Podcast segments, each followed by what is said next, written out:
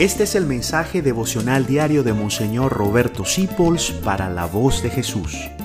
Queremos que la sangre de Cristo no se derrame en vano. Queridos hermanos, hoy quisiera meditar con ustedes la desnudez de Jesús. Fue desnudado para flagelarlo y fue desnudado para crucificarlo. Y sus ropas las dividieron en cuatro y se rifaron su túnica.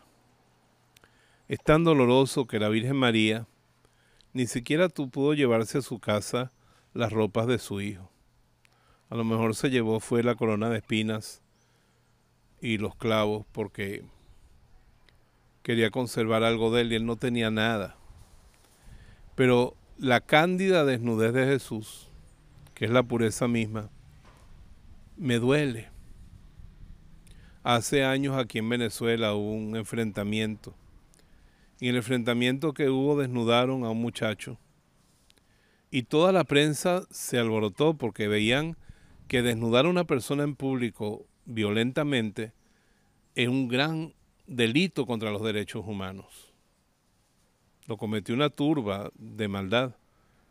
Y todos nos asombramos de la humillación que le causaron a ese compatriota nuestro. Y Jesús sufrió eso vergüenza, humillación, para poder dar su consuelo de amor a las personas que han sido abusadas sexualmente, a las personas que han sido humilladas, maltratadas. Y sé que esto tiene un tan amplio espectro de predicación que a lo mejor tú en este momento estás recordando ese momento en que sufriste una humillación tan grande.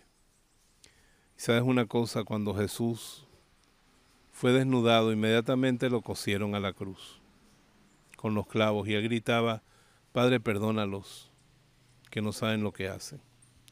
Yo te invito a ti que has sufrido humillaciones a perdonar. La justicia se ocupará de lo que tenga que ocuparse la justicia, pero que en tu corazón no haya odio, resentimiento y que unido a este Jesús humilde y puro, desnudado frente a la cruz, sienta su poder sanador, restaurador, que arranque los efectos de esa hora de humillación en tu vida y te sanen interiormente plenamente. Y que Jesús nos conserve a todos, a nosotros, en el amor y el respeto a los demás, que Él se le negó totalmente. Te bendigo en el nombre del Padre, del Hijo y del Espíritu Santo. Amén. Gracias por dejarnos acompañarte. Descubre más acerca de la voz de Jesús visitando www.lavozdejesús.org.be Dios te bendiga rica y abundantemente.